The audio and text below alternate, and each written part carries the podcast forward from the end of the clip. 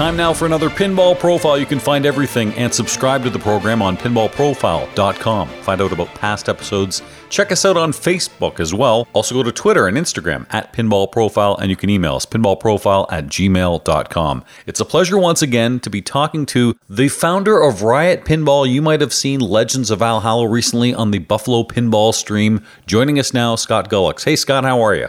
I'm doing fantastic. How are you, Jeff? I'm fine. Thank you very much for asking. And we all got to see your baby. It was like a live birthing, if you will, on Buffalo Pinball. I can only imagine how nervous you were. Yeah, yeah, it was really exciting to see um, the, the stream. It was really exciting to see the game play so well. We've had a handful of videos up, smaller little clips that I've posted, I think, over the last couple months. But to see, you know, three hours of continuous streaming with just a couple of issues during the, the stream was really great. And that game had ended up shipping out to uh, again a close friend of mine, and he had mentioned he was going to do a stream right away. And you know, as as a designer and builder, especially when this is just prototype and very early code and all that other stuff, you get a little nervous when you hear about you know a big long live stream going on. But I honestly, I, I couldn't be more pleased with how well the game played and how fun the stream actually was to watch. And it's just going to be absolutely invaluable for Frank and I to go back and look through and really see where we can continue to make this game as good as we can.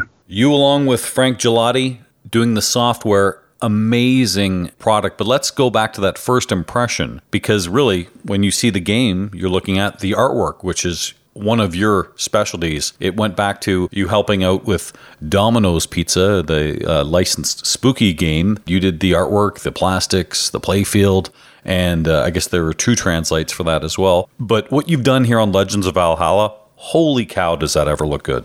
Uh, thank you very much. You know, it helps when you're doing artwork that you absolutely love. And, you know, I started this whole pinball career thing and actually more of a hobby with uh, Wrath of Olympus and the, the, Greek gods, all those things I love. But my roots are really in the Norse mythology and to be able to draw all of that and bring it to life, just, you know, you, you put in that little extra effort when you really, really love it. And I, I just am really happy with the way things turned out. And I don't know, for me personally, I really like kind of darker art and that Norse mythology. When you get into it, there's some really dark stuff in there with the, the monsters and the skulls and the axes and all of that really cool stuff that I just think translates super well into a pinball machine, especially for someone like me in that particular genre. And it is such a great history too, and probably a reason why you have 16 modes because there is so much in that Norse mythology. Yeah, absolutely. And one of the things I really wanted to bring into Legends of Valhalla is a lot of different modes without getting necessarily oversaturated with them as well. A lot of the games I really love to play are mode based games where you've got like, I'm going in and I've got a specific mode like Lord of the Rings is one I, I particularly love because they implemented each one of those different modes so well. So we want to do something similar to that in Legends of Valhalla but at the same time, I, I didn't want to just have all these different 16 modes available at once. So we've actually created this really cool tiered structure where at the start you get the first four modes that are kind of attributed to some of the lower level um, Norse gods, so to speak, or some of the monsters. And as you play, you can collect weapons from making different combo shots and those unlock subsequent higher tier modes. And those higher tier modes get more and more in depth. They get more challenging and they also relate to more of the history and myth of the Vikings with some of the deeper gods. For example, as you progress through the tier one, tier two, tier three, and finally get up into the tier four, those last four groups of modes, that's when you're really battling the, the big gods like Thor and Balder, etc unlocking these modes looks like so much fun, but I like how you actually start the mode. Yeah, so that's a great point too. Um, one of my biggest frustrations in some pinball machines is, you know, they only have maybe one shot or one mechanism to really start a mode. And for me, like mode-based games, I think are fun and they should be easy to start. They might be difficult in order to qualify, but once you got them qualified, you should have a couple of options to really be able to go and start those modes. So in Legends of Valhalla, we've actually got three different shots, so to speak, where once your modes are lit, you can go to them. One of them is a nice little shot off to the right that you can end up going through and it passes down into the shooter lane. And a second is behind the upper left flipper that feeds down into a subway and goes into a up kicker. And then the third way is to actually just shoot that up kicker directly, which is a much harder shot. And coincidentally, because of that, we, you know, we've taken into account that there's different ways that you can uh, make these different shots. They're worth different points. So if you go directly at it, it's worth X. If you do the sneak shot behind the upper flipper, it's worth 2X, etc. So we're really trying to take into account like how players play and the people that are really looking at how can I maximize my score? How, how can we do that in a fun way that, you know, is still kind of intuitive, but still feels right? Well, with all those modes, as you know, and I'm sure Frank knows as well, the more modes you have, the bigger the challenge it is to balance them. I know you talked about a lower tier gods and whatnot and, and those easier modes. So that's fine that those aren't the big scoring as maybe some of the bigger modes, but that is a real difficult thing when it comes to programming. It is really difficult. And I, I don't think the current programmers get enough um, praise for what they do because you know, when you're out playing pinball and all of a sudden you look up and you got a score of 10 billion and your last ball was 1 million, it can be kind of frustrating. So it is a lot of work to go in and make sure that you've got the right risk reward, the right payoff for the shot, and that everything kind of flows together and, and works together across the whole spectrum of the code. Because, you know, whether you have just modes running or you've got multi balls or you've got other hurry ups, skill shots, I mean, all, all those have to be balanced. They all have to feel right. And I think some of the games that have been made that really do a good job of that, you just, you feel it and you feel it in the score. And at the end of the day, sometimes you'll get a huge score, but it, it it'll make sense. It's the games where you get a big giant score that doesn't make sense that I think kind of leaves a bad taste in your mouth. So um, again, I, I, mentioned earlier that stream going back and looking at the point values we have related to specific events and that is really going to be helpful for us to go in and do the best job we can to really balance this out and, and make sure that when the players are choosing what they want to go for, that it makes sense and that the, the points relate accordingly.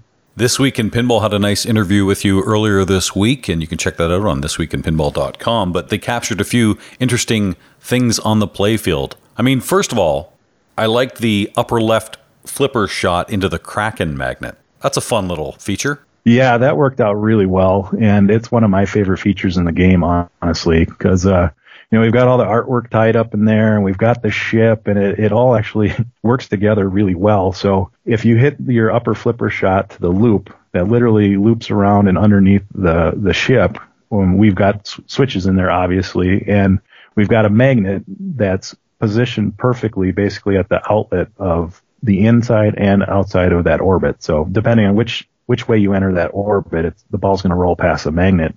And Frank's done a great job of coding in a bunch of different random events that the magnet will do. And we have just seen some awesome, crazy stuff that that magnet can grab and do with the ball. I've seen it throw it up the middle ramp. I've seen it throw it up the right ramp. I've seen it loop back through that inside orbit. I've seen it throw it straight down the middle. I've seen it throw it all over the place. So it's really cool. Like the Kraken is literally coming up out of the water and grabbing your ball after you just shot it around the ship and is trying to wreak havoc. So with all the flow that we've got in the game, I wanted to have a couple of mechanisms in there to create a little bit more chaos and randomness. And that, that magnet really does an awesome job.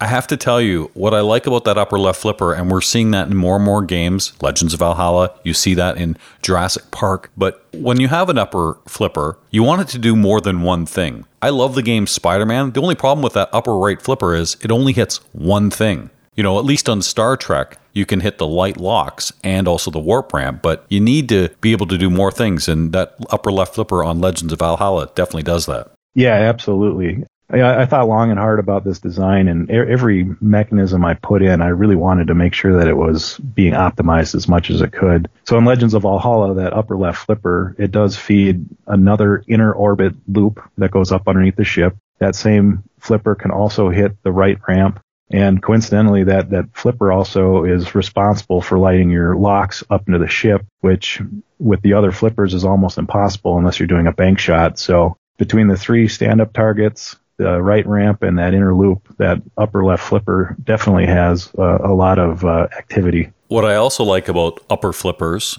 and it is on Spider Man. It is on obviously Star Trek 2 with the away team and also with Legends on the left hand side is that is one of the ways to start the mode. And as you mentioned, I think it was two times mode multiplier, correct? Yeah, I believe so. And again, we we want to do something fun with that flipper. We we had it sticking off to the side a little bit, and I thought, you know, why why don't we create a behind the back pass through on that? And we we kind of tied that even more into the Norse mythology as well. Thought, well, why not drop it down in a subway and put a VUK? So that that shot is actually the ball theoretically is going into hell, so to speak. So talk about Thor's hammer. Yeah, yeah. So what's a Viking game without Thor's hammer, right? Exactly. I kept thinking, you know, where where can we put something cool with Thor's hammer where it's just not some static toy sitting on the playfield? And you know, these games have this giant backboard in the back, and usually they just put a couple lights on them, or they'll pass through. You know, Iron Maiden did a phenomenal job of having something really cool with the backboard, but you know, for many years they they just haven't been utilized that well. So we had this nice spot up in the upper left, and I thought, hey, you know, I actually just mounted a whole flipper mech up on that and uh, hand designed Thor's hammer, and then put a post through it, and now we've got this awesome interactive toy where if you make a skill shot, the lights go off and Thor's hammer comes down and pretends to smack the ball. We've got rules set up where as the ball passes around the orbits and it triggers the switches, we've got an up post back there as well that's going to stop the ball. But the hope is that as that ball hits that post, the hammer's coming down at the exact same time. So it looks like the hammer's smashing the ball, even though it's actually not touching it. Still looks cool though. Yeah, thanks. You know, it's just thought it would be a neat way to bring in that mythology and have a, a fairly inexpensive mechanism that you know otherwise we would just have some artwork and some lights up there and instead we've got a cool little toy so I was watching the stream on an iPad, so not exactly the biggest, you know, resolution or screen size you could possibly have, but even on that small screen, what I did notice was, wow, I really like this light show. uh, thanks. Yeah, I'm, I'm, sure Frank is going to be listening. So uh, Frank Frank does a great job, and he's been putting so many thousands of hours into this project, and uh, he re- he really loves lights. He really loves lights. When we did Wrath of Olympus, um, it was my first build. I went through. We just had you know basic LED lights and everything, and he went back after the fact and figured out how to put serial RGB into all of the GI because he just loves light shows. And uh, when we moved into Legends of Valhalla, we made a conscious decision to have RGB lights for every single light in the game. And um, he's really gone in and, and added some cool effects. And you know, some of the things you'll you'll see as the game progresses, like we have a special Kraken hurry up mode, and he does this really cool sweeping blues, greens, and whites, like you know the ocean cascading across the playfield. Nice that mode. So he, he's really paying attention to that and trying to bring those light shows in because you know, the, the light shows and audios, I think, almost make a game as much as the, the rules and the shots. So you're watching the stream. I know you're nervous watching it, thinking, "Oh boy, what what could possibly happen?" But you're also going to get great feedback from that too. What was some of the feedback you got from watching the stream? So I think first what's really refreshing is, you know, people like the layout, they like the shots, they like the kinetic energy of it. And to me that that was kind of most important to get right the first time because you know, six prototypes out there, it's pretty hard to go back in and change anything. you know, you can do a software update pretty easy, but to move a ball guide or replace ramps, et cetera, it's a lot more expensive and a lot more of a pain. So it was really refreshing to hear that feedback that people like the shots, they like the flow, they like the layout. It was definitely nice to hear that.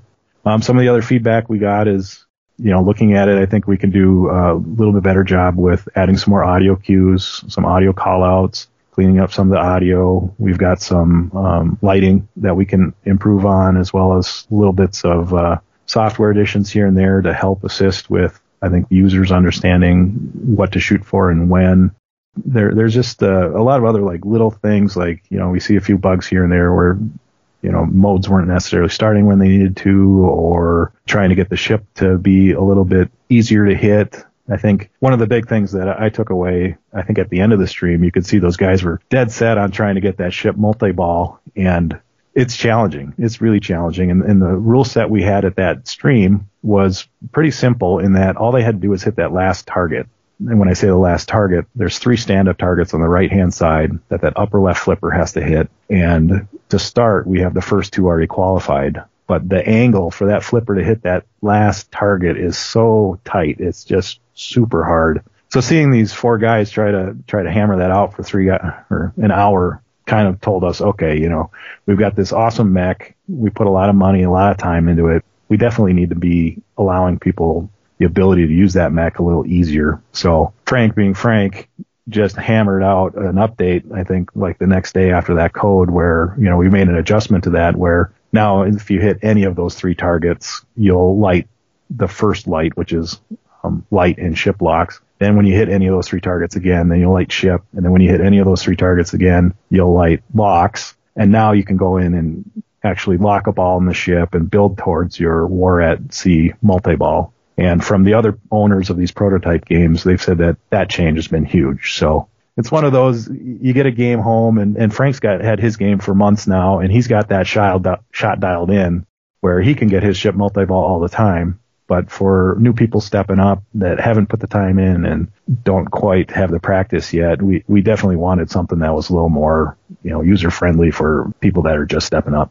We're seeing that more and more. Give somebody something early, whether it's a lower value multi ball, just something that shows a little more excitement than just straight one ball play. So I think that's a great update that you've done. I noticed how amazing the flow was of the game.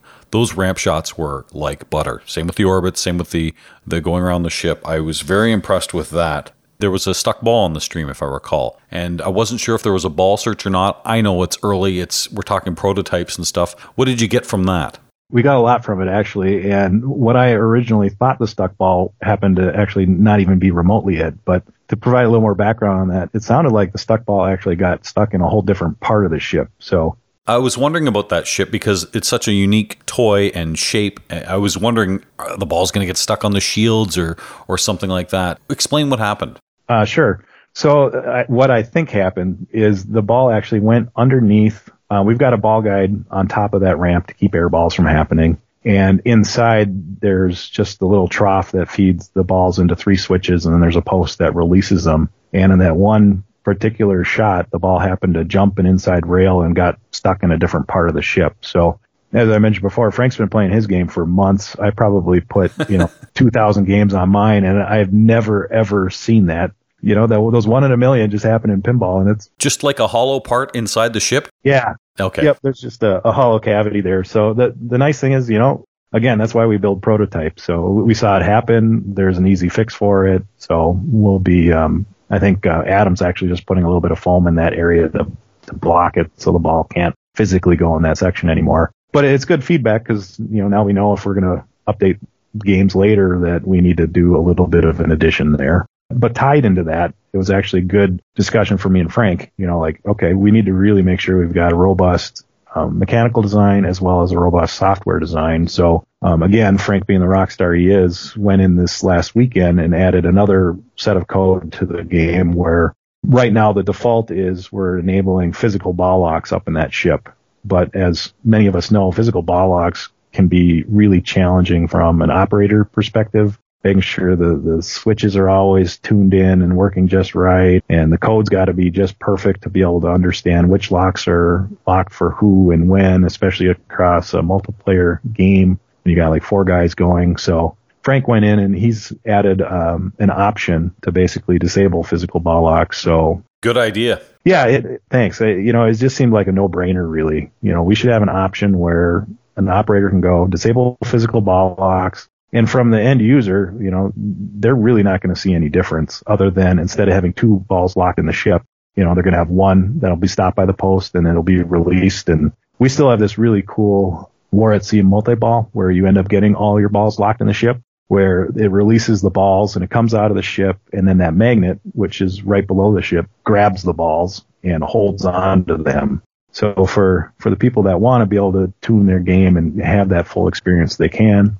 But for others that want to disable it, they'll still be able to lock the ball up in the ship and the one ball will get released and it'll be held by that magnet right below the ship regardless. So it's nice to have these options just to improve robustness and improve reliability and just hopefully have games that can constantly be played. I think disabling that physical ball lock is brilliant. You know, in League, when we play Deadpool, which is obviously a, a well produced game, we disable it as well too because things can happen on that katana ramp and, and with the sword and whatnot. So I think it's a wise decision for sure.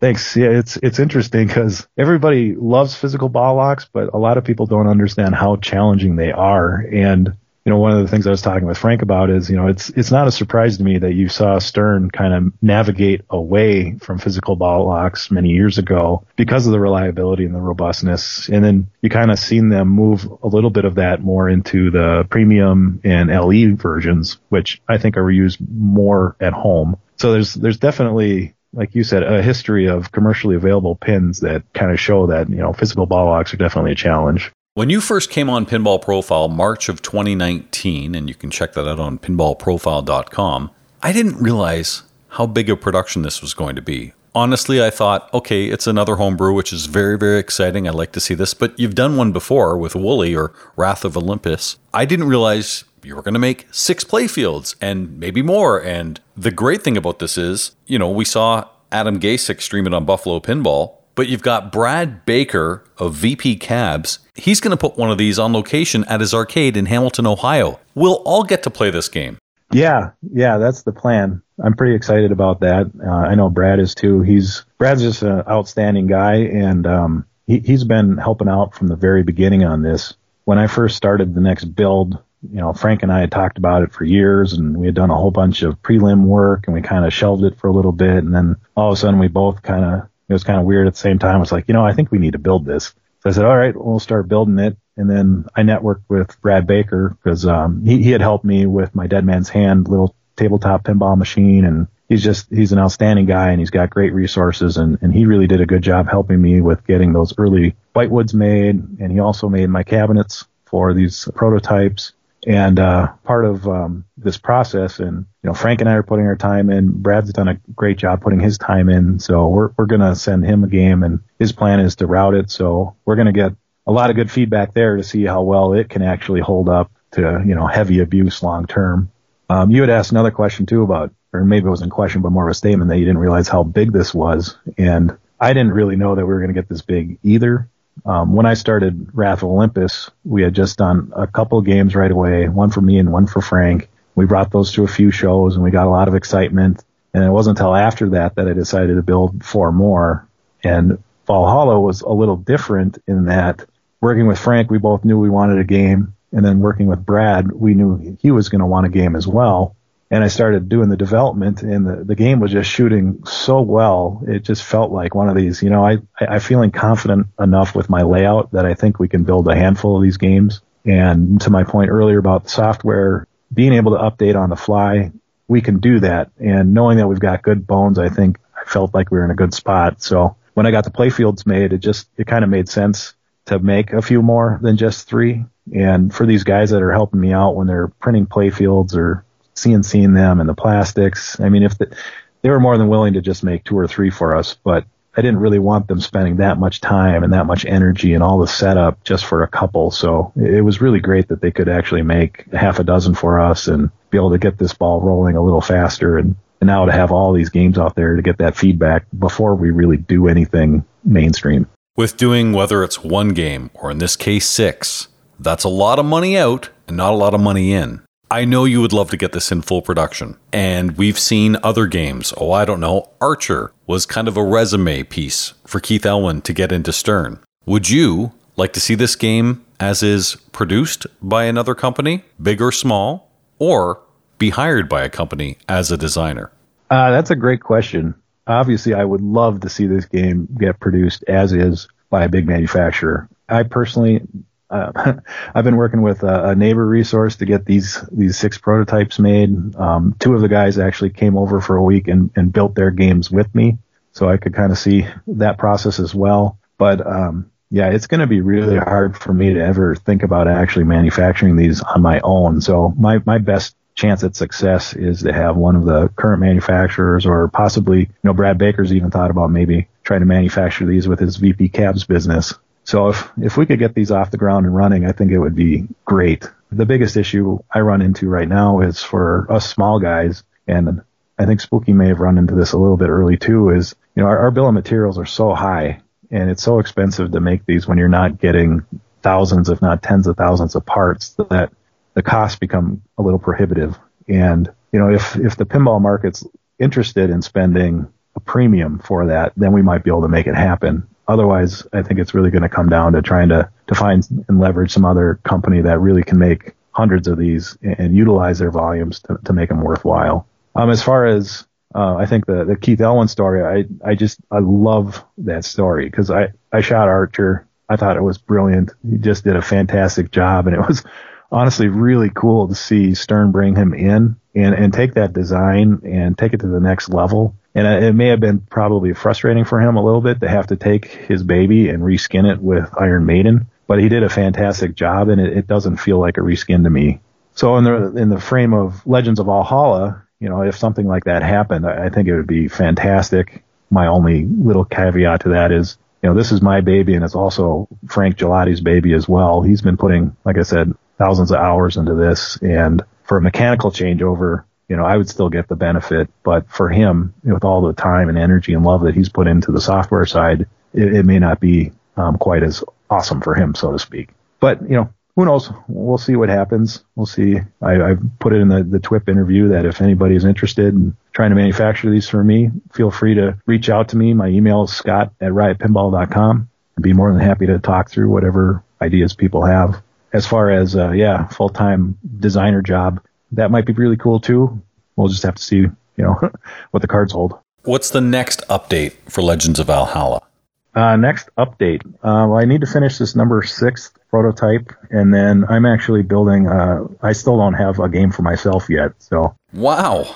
yeah. Well, I, I had the uh, Whitewoods that I just played and beat on and tried to do the best I could to figure out the issues early, and then I've been so busy rolling these other games out, and I wanted to get Frank his game right away because he just works so much faster when he's got something in his possession. Mm-hmm it also tells a story about how good Frank is at his job. You know, he did a year's worth of coding remotely on a game that he couldn't even see. And it was kind of fun because we had the internet enabled where we'd have our iPad going and he could go through the video and he could hook his keyboard up and he could flip the flippers with his keyboard. So he could kind of play the first prototype from a thousand miles away just using his keyboard, which was kind of exciting. But, but yeah, so our, our next steps are, um, I need to finish this build. I need to build one for myself, and then I, I, really need to play it and see where Frank's at with the latest code and and put in my due diligence on where I think we need to uh, add some video and audio enhancements and look for bugs and all that stuff.